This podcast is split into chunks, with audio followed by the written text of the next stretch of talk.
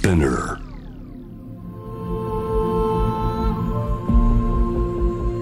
Poppen Innovation World Ella podcast from the next Ella.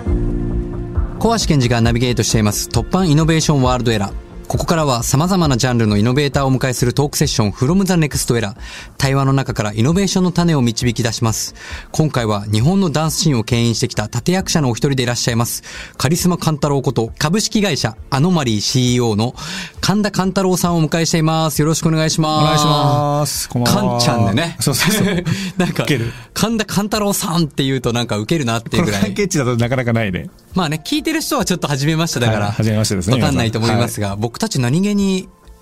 何年だ？いや、もう10年ぐらいなのかな。?10 年ぐらいですよね。多分。うん。最初大ちゃんが紹介してくれて、そう、またこれ大ちゃんって言っても多分大ちゃんわからない。これプライベートトークになっちゃう。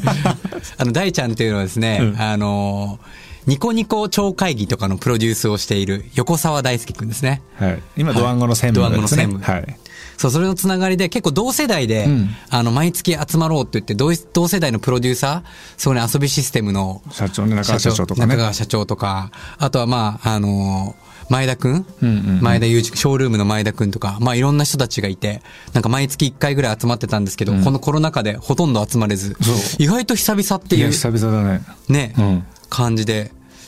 そんな中でもう、カンちゃんがずっと続けてきたこのダンスにイノベーションが起きてますよ。いやー、あの、コロナ禍の中で、まあ、無事、今年の1月に開幕できて、いや、本当にそれびっくりした。そう、あのーもう6ヶ月経ってるんだけど、結構、しんどかったね、いろいろとね。いや、僕はね、よく、このコロナ禍で、そもそもイベントが縮小縮小してて、僕自身ももう去年なんか全部イベント中止延期になって、もう俺イベントじゃないのかなってこう思い始めた時に、まあ言ったらもう新しいイベントじゃないですか、これはね。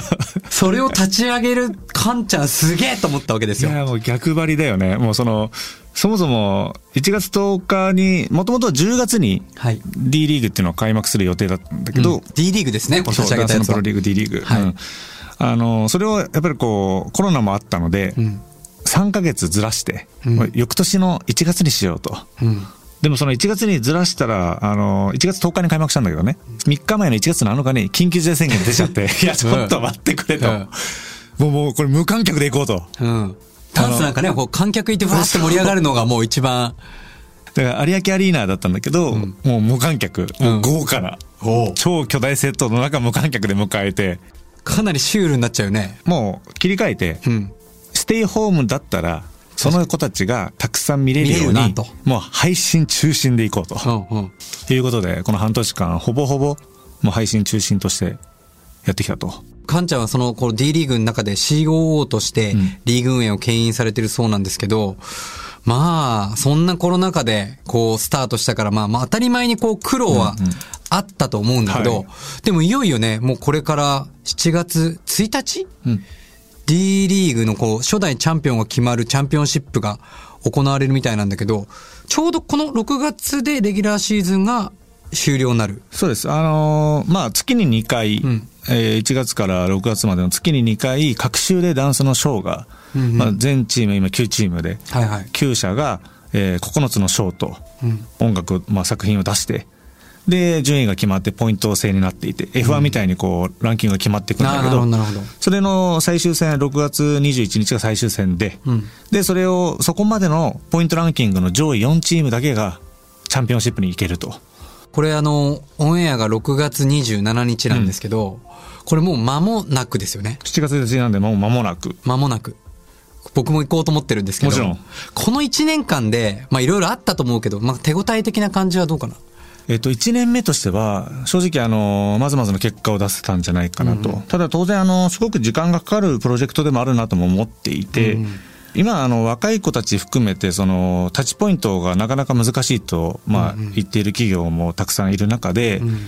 僕たちってその、新しいスポーツ業界にも、実はイノベーションを起こせてるなと思っているのが、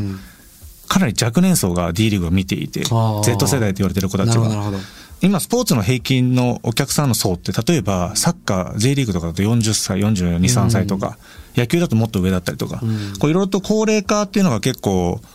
問題化になってきてる中で、D リーグはすごく若年層を取り込めてるっていうことが、えーあるのと、あとはその SNS の親和性。うん。インスタグラムを中心としながら、TikTok どだっていろんなところとの親和性で、踊りが今、コミュニケーションツールになってきてるか。確からにみんな今踊ってるもんね。あれ結構 TikTok とか見ると、え、この人なんでこんな踊れんの？って思そううじゃん。そうそう。なので、あの、踊るのが逆に言うと当たり前化してきたっていうか、うん。そんな中で D リーグが立ち上がったので、まだまだその、TikTok で踊ってる子たちとか、インスタグラムで自分で K-POP を踊ってたりとかする子たちまでは届いてなかったとしても、いずれ届くのは時間の問題で、うん。その時に日本の最高峰のダンスのプロリーグが世界に向けて発信してるってことをみんながキャッチした時に、うん。キャズムというか何か超えるところが来た時が、ああ、いよいよ来ましたねっていうところなので、まあ、2年目、3年目でそこをやっぱ狙っているというか、うん。まずは Say Hello の1年目だったのかなと。僕なんかも数年前までね、ダンスをこう主軸にした、まあ、まあダンスってお客さんが踊るって意味ではこうウルトラとかやっていて、まあカンちゃんもずっとこうダンスイベントをやってたんだけど、まあちょっと前まで、まあそもそもダンス禁止とかって言われてた時代があってたね。確かに、風営法そう、だね。風営法で。なんかそんな時代から、今ここまで D, D リーグっていうね、んとこまでこう到達するって、どんな思いがある？そこの中に。あの、まあ、自分の会社、アノマリーって会社は18年目に入って、その昔からダンス来ますよって言い続けて、うんうん。で、本当に来んの？から、強引に国技館まで持ってって、持ってってね。で、それ十何年続けて、ん。いや、来るんですよ、来るんですよってなったら、2012年に義務教育の中にうん。ダンスが入って、中学校の必修化。そうだね。うん。で、さらに来ますよって言ってても、なかなかみんなもついてこれなくて、うんうん。だけど、こうやってプロリーグまでできて、部活動も今たくさんダンス部増えてきてるんで、ほら、来たら、今日来たと。もう18年かけて。で、こっからだと、ううんいよいよ土台ができたと。さあ、ここからダンスっていうのはもっともっと面白くなるよと。で、その時に SNS はこれだけ進化してるので、TikTok の盛り上がりは多少の予想はしてたけど、ここまで一般化するとも思ってなかったし、逆に言うとそれがその、ダンスを踊るのが恥ずかしくなくなってきた時代というか、うん。うん、僕 TikTok はあのカラオケと似てるなと思っていてうん、もともと歌って歌うの恥ずかしいじゃない。確かに。で、それがカラオケができたことによって、恥ずかしくなくなったみんというか、な歌ったんだ、確かに。で、TikTok も一緒で、あの、お題を出されることによって、みんなが恥ずかしさを消すんだよね。確かに。普通だとブリッコダンスって恥ずかしくて踊れないけど、踊れないけどあの中だから成立すると。うんうん。しかもみんなね、なんか結構お題がある。お題がある。踊ね。だから恥ずかしくない。これはお題だからね、と自分で言い聞かせて、言い聞かせて可愛くぶることができるし。なるほど。はなので、TikTok が功績すごく大きくて、あ。で、一般の人がダンスをもっと上手くなりたいとか、もっと自分のダンスを踊れるようにななりたいなと思った時に、ダンス界が実は存在しているというか。なるほどでも今までダンス界って世の中には見えてなかったらしくて、俺ちょっとそれ気づかなかったんだけど、うん。他の方から言われたのが、ダンサーも芸能人と同じだと思ってた方が結構いて、うん。つまり芸事なので一緒だろうと。でも、日本にはダンス界っていうものがあったり、世界中にダンス界っていうものがあって、んそのダンス界の中から、なかなかその、出れない、うんたくさんの宝がいることを、今回その D リーグでちょっとフックアップできたらなと思っていて。はあ。やっぱこのでも一般大衆的に、まあね、本当にそれこそプロダンサー目指す以外はダンスを習わないと踊れなかったっていうのが、まあこれまでだったのが、まあそういう TikTok とか台頭してきたことによって、まあ誰もが踊れるようになってくるって、なんか、あすごいカラオケみたいだなっていうのはすごいしっくりきて、でもなんか踊るって、まあシンプルに身体を使ったこう肉体の表現ってん、めちゃくちゃ心にもいいし、そうハッピーになるじゃないですか、まず。で、やっぱ日本人って割とね、今までこう恥ずかしくてん、踊れてなかったけどね、こう中南米とか行くとみんななんかすぐ常に踊りがあるじゃないですか。やっぱそういうのがなんか一般化してくるのはめちゃくちゃいい流れだよね。なんかその、俺も実はそう思っていて、そのダンス、海外、ね、欧米だとめちゃくちゃリズム感あって踊ってると思ったけど、実は日本って、あの、踊る文化すごく深くて、うん。あの、いろんな地区に祭りがあって、まあそうだね。踊るのが、実は、元々あるんだよね元々あるんだけど、うんなぜかみんなそれを忘れてきてるんだよね。うそこを、ちょっとくすぐれば、意外とみんな踊るの好きなんじゃないかな、説っていう。まあ、盆踊りとかもね。あったけど、盆踊りがなんかこう、ちょっと、年寄りのものみたいになって、なんか若い人たちも最近祭りもだいぶ踊ることもないからうんうんうん、もともとのね、日本人のこの根底にはあるはずだから、そこにポンとね、火つけば。しかもあのかっこよくなりたい可愛くなりたいモテたいっていうところの欲求に直結するし、踊ってたら実はでもそれを忘れてしまうから楽しかったり、うん。っていう意味では可能性もその何か道具が必要なわけでもないし、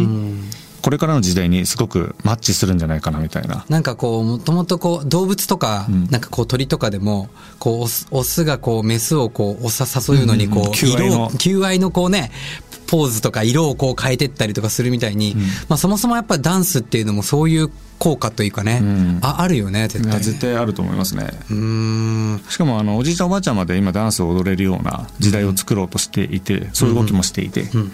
ダンスのコミュニケーションが、その本当にずっと昔から自分が言ってるように世界を変えれるんじゃないかなと思っていて、言語いらないし、うん。なんかその自分が友達を海外で作ってきたのもダンスで、うん。とりあえず言葉は分かんないけどダンスを踊ってたら仲良くなって、ん。で SNS でつながってみたいなことばっかやってきたので、うん。なんかそれがこう皆さんの中で実体験となっていければいいなと。あとは D リーグを通してその見る楽しみっていうのも踊るだけじゃなくて見る楽しみも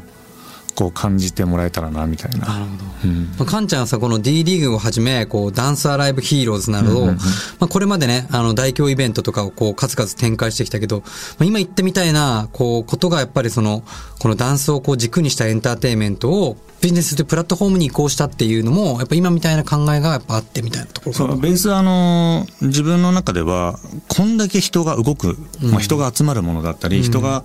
根源的に楽しめるものなので、何か与えればビジネスマーケットには必ずなるし、うん、数も桁違いだなと思っていてしかもグローバルが当たり前、その YouTube 見ててもやっぱり思うのがそのダンスのきっかけで流行ることって相当多くて。なので、あの、自分の中では、これはビジネスチャンスとしても当然大きくなる。で、そのビジネスとして大きくなった分だけ、ダンサーがよりいい環境になれるんじゃないかな、みたいな。まあ、そのずっと輪を、ループを大きくしていくだけの、カンちゃんはでもそれを信じ続けてずっとやってきたじゃない？もう信じ続けてるよね。そう。でも一方で、やっぱ僕もね、あの、芸能界いたから思うけど、やっぱりそのダンサーは食えない食えないって言われてきて、なんかダンサーを目指すのは、いや、かっこいいけど、ん大変だからっていう、言うてもほら、ダンサーがメインに出てくるってよっぽどアイドルにならない限りあんまなくて、いわゆるこうバックダンサーとして、いや、一人の一パフォーマーとしては素晴らしいけど、食うっていう、食べるっていう意味ではすごく大変なまだ世界じゃない。でもその中でそれをずっとやり続けるって結構大変だったと思うんだけど、そうですね。まあ、じ自分がそういう環境下でスーパースターになりたかったので、うん。その環境を作ってる。カリスマって名前をさ、え、自分でつけたのそうそう。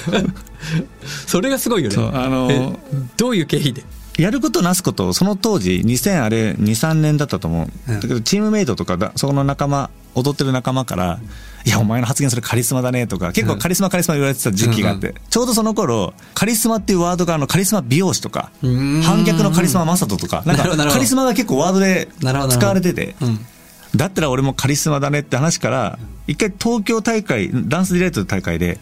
東京代表になった時に、あの雑誌に載るので、カリスマカンタってカタカナの名前にしてみたのよ。うん。それ反響があったからこれかもしれないって。これかもしれないあで、言い続けたら、うん周りがカリスマって思うかもしれないじゃん。うん。なるほど、なるほど。で、それでもう十何年の時を経て、もう D リーグやって本物のカリスマになっちゃったじゃん。いや、で でも、あの、面白いのが、あの、カリスマカンタロウって40超えてるとふざけてるだろうっていうことだから、最近は神田カンタロウで活動して て、D, D リーグに関しては。なるほど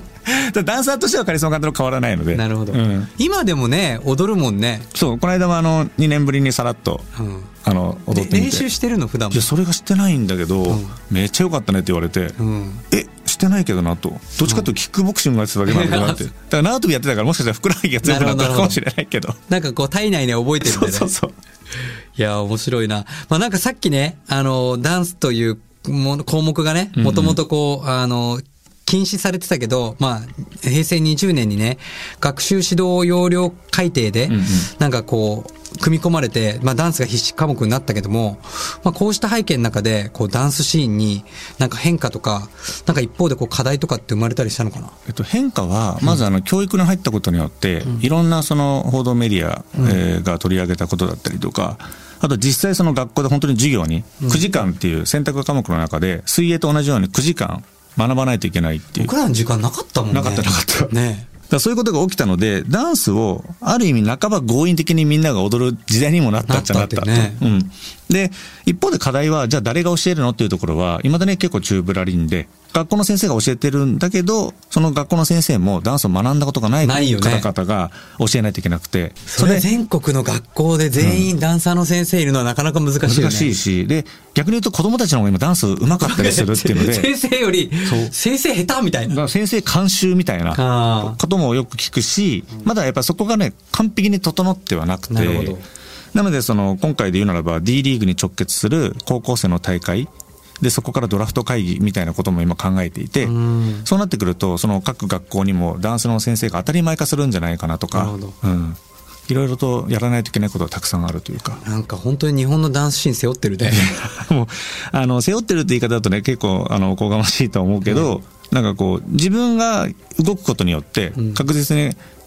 変わってきてるっていうのは実感はあるので、もっと動かないとなと。うん。そのダンサー全員が結局みんな喜んでもらえたら最高だなと思っていて。うん。いやー、ちょっと、まだまだ、えー聞きたいこといっぱいあるんですけど、一曲お届けした後、日本のダンスシーンのこれからのイノベーションと未来について伺いたいと思います。突破イノベーションワールドエラー、小橋健二がナビゲートしています。今回の From the Next Era は、日本初のダンスのプロリーグ、D リーグの COO、カリスマカンタロウこと、神田カンタロウさんをお迎えしています。後半はですね、日本のダンスシーンの未来、そして神田さんが今活躍されているステージの扉を開けた突破ストーリーを伺ってきます。お願いします。いや、でもね、さっき聞いた、ダンスが SNS とかを通じて、まあ昔のカラオケみたいになってきてるよねっていうのはめちゃめちゃわかりやすくて、まあ僕らの時代、確かに僕もちょっとダンス習ったことあるけど、結局恥ずかしくて、んとか上手くなんなくてやめちゃったけど、もうなんか、カラオケがこう当たり前になって、今の子たちってめちゃくちゃ歌うまい子増えたじゃないですか。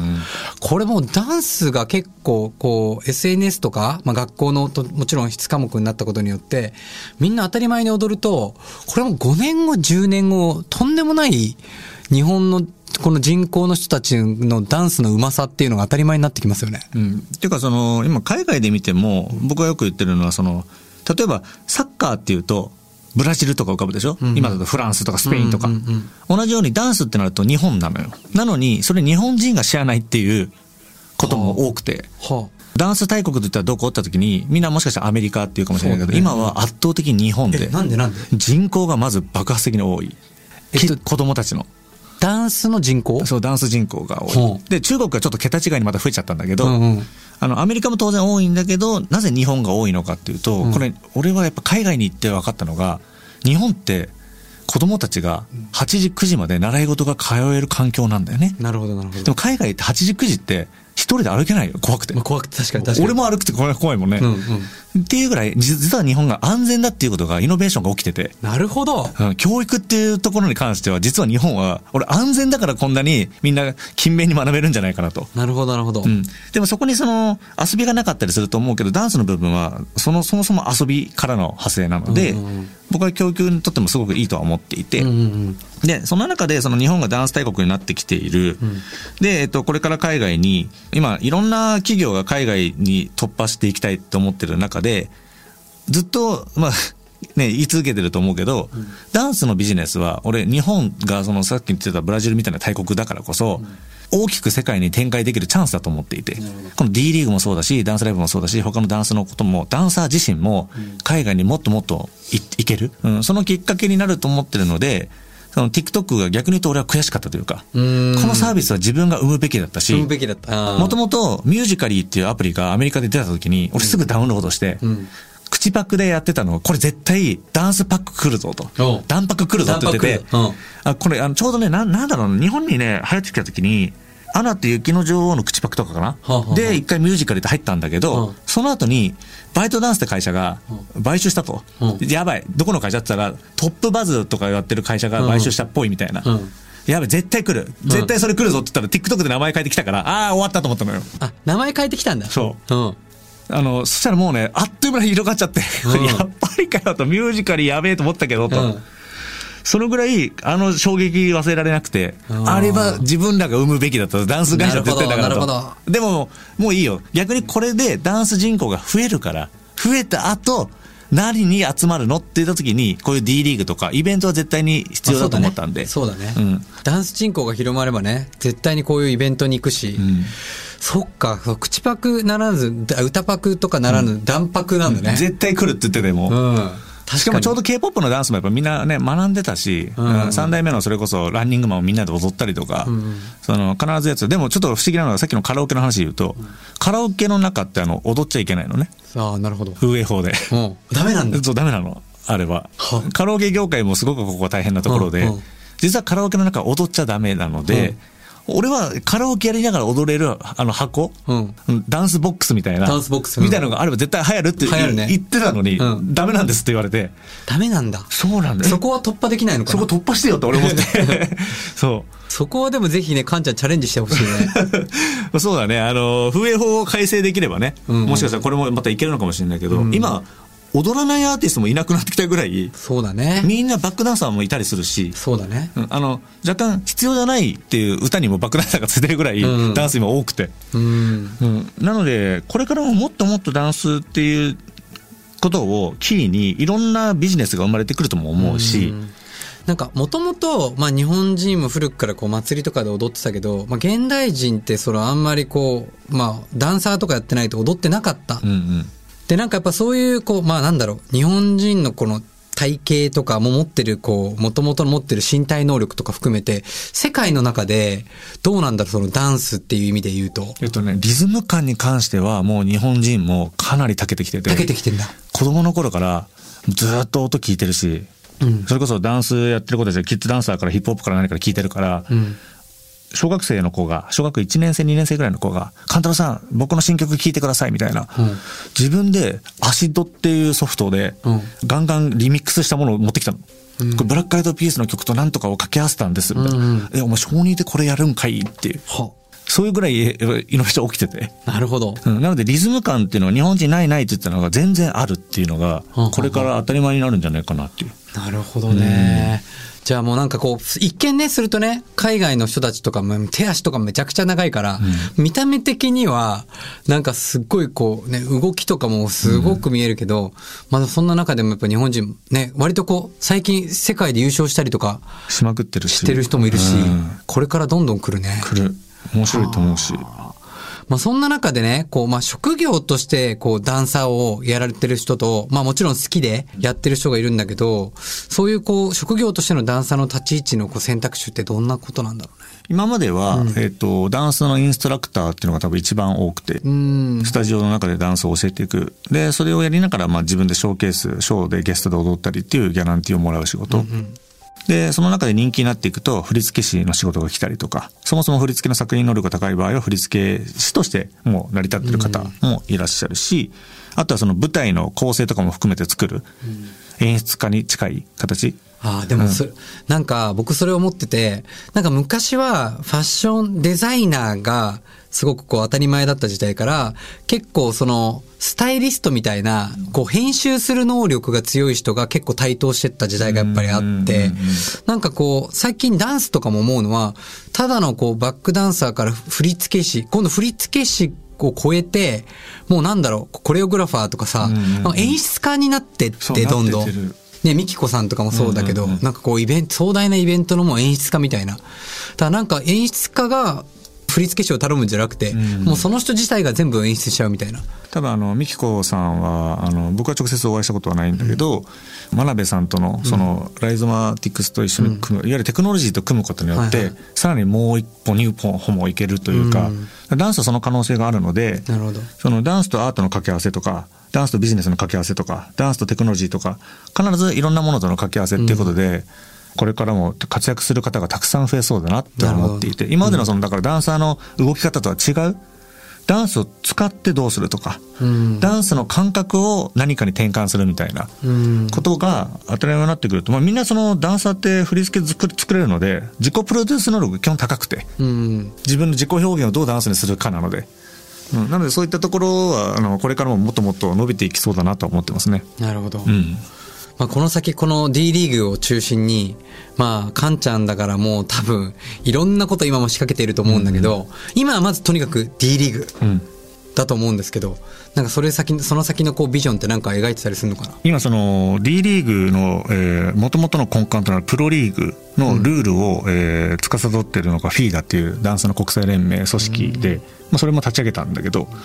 同時に立ち上げていて、このフィーダを、えーまずはアジア各国、ASEAN 各国に作りに行くことを、今外務省にお願いをしていて、ほ外務省と連携して、インドネシアとかシンガポールとかそれぞれにフィーダーインドネシア、フィーダーシンガポールっていうのを作って、で、そこでプロリーグっていうものの認識をさせて、で、インドネシアでプロリーグを作るのが、あと何年、3年、5年、10年でできるのかっていうのをまずアジアでやる。そうすると、アジアの各国でできたリーグを、じゃあ今回は日本ラウンド、今回インドネシアラウンドみたいな形で回ることが F1 みたいなこともできるかもしれないしそれぞれのリーグで、リーガ・エスパニョーラとか、セリエAみたいな形になって、移籍が起きることもあるかもしれないしその後トランスファーマーケットが開くしとか、まあ、いわゆるサッカーで行われていることはできるだろうし、野球とか他のバスケとか NBA みたいな競技の方にもできるかもしれない。もしかしたら、NBA ってあの、ナンバーワンのバスケのブランドであり、リーグであり、同じように D リーグっていうのは東京しかなくて、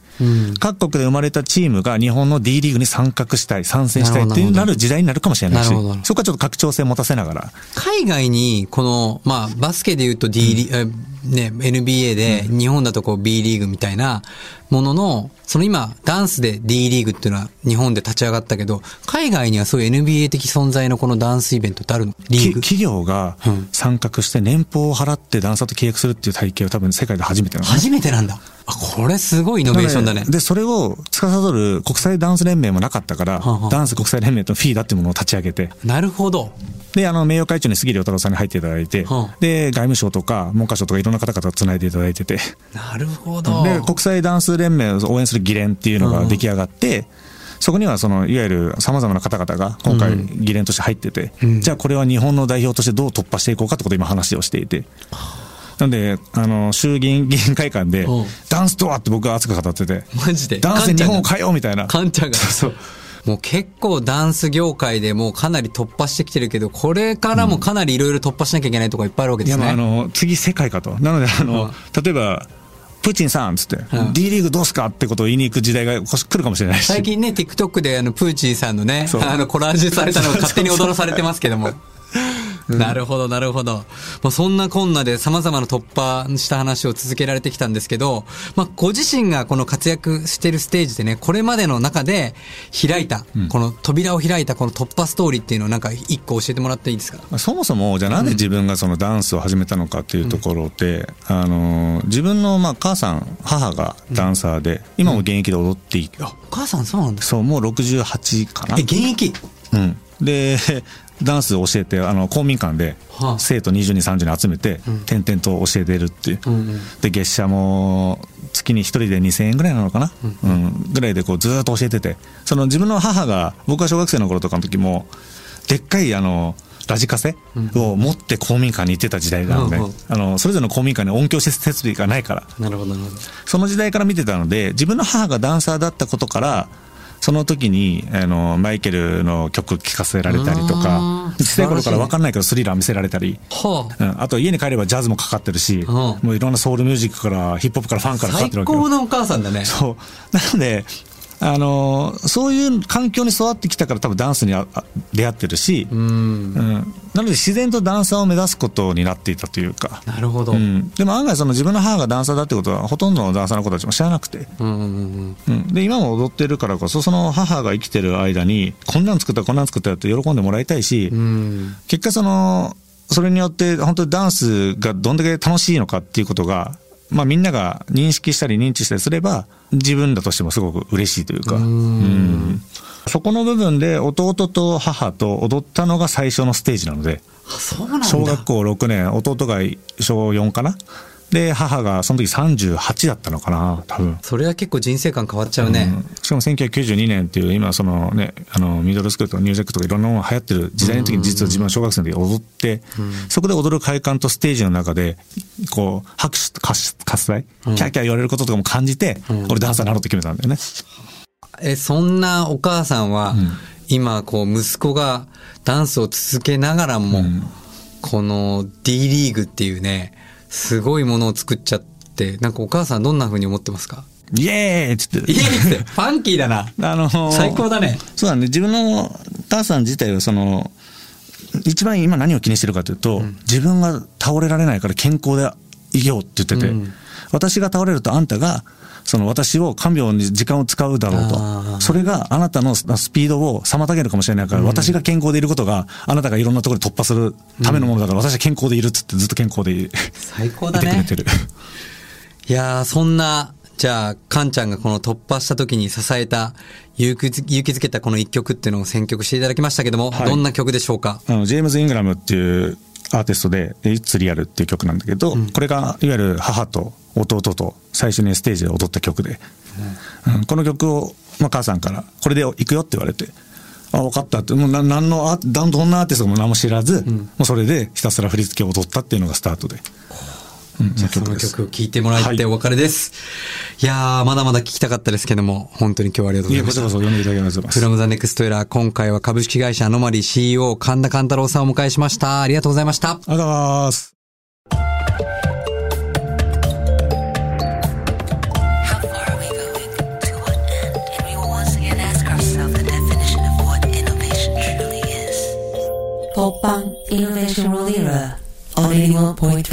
J-Wave.